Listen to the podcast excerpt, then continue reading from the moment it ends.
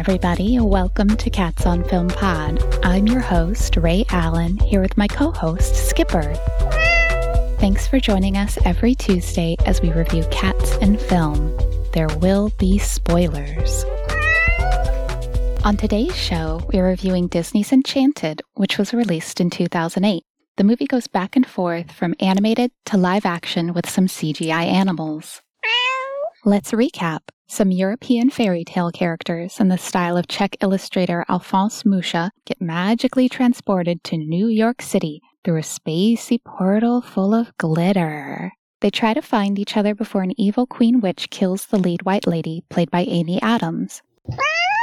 I'd completely forgotten that there are any cats in Enchanted. The chipmunk Pip just takes up so much screen time.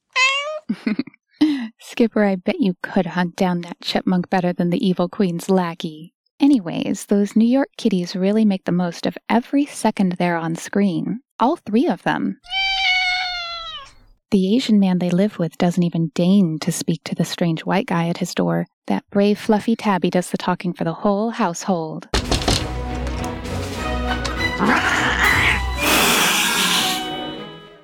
Gotta protect that chandelier. Yep, you don't need to see a dog to know you don't want to see a dog. There's so many animals in this movie, like all Disney princess movies. Yes, they usually have little forest critter animals, but no cat friends, other than Jasmine and Rajah.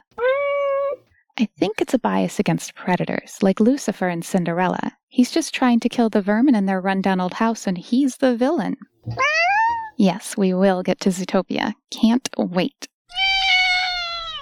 Skipper, how do you rate the three second representation of those two classy city cats in Enchanted? Two out of four paws. They're good kitties, but there's not nearly enough of them. Thank you for listening to Cats on Film Pod.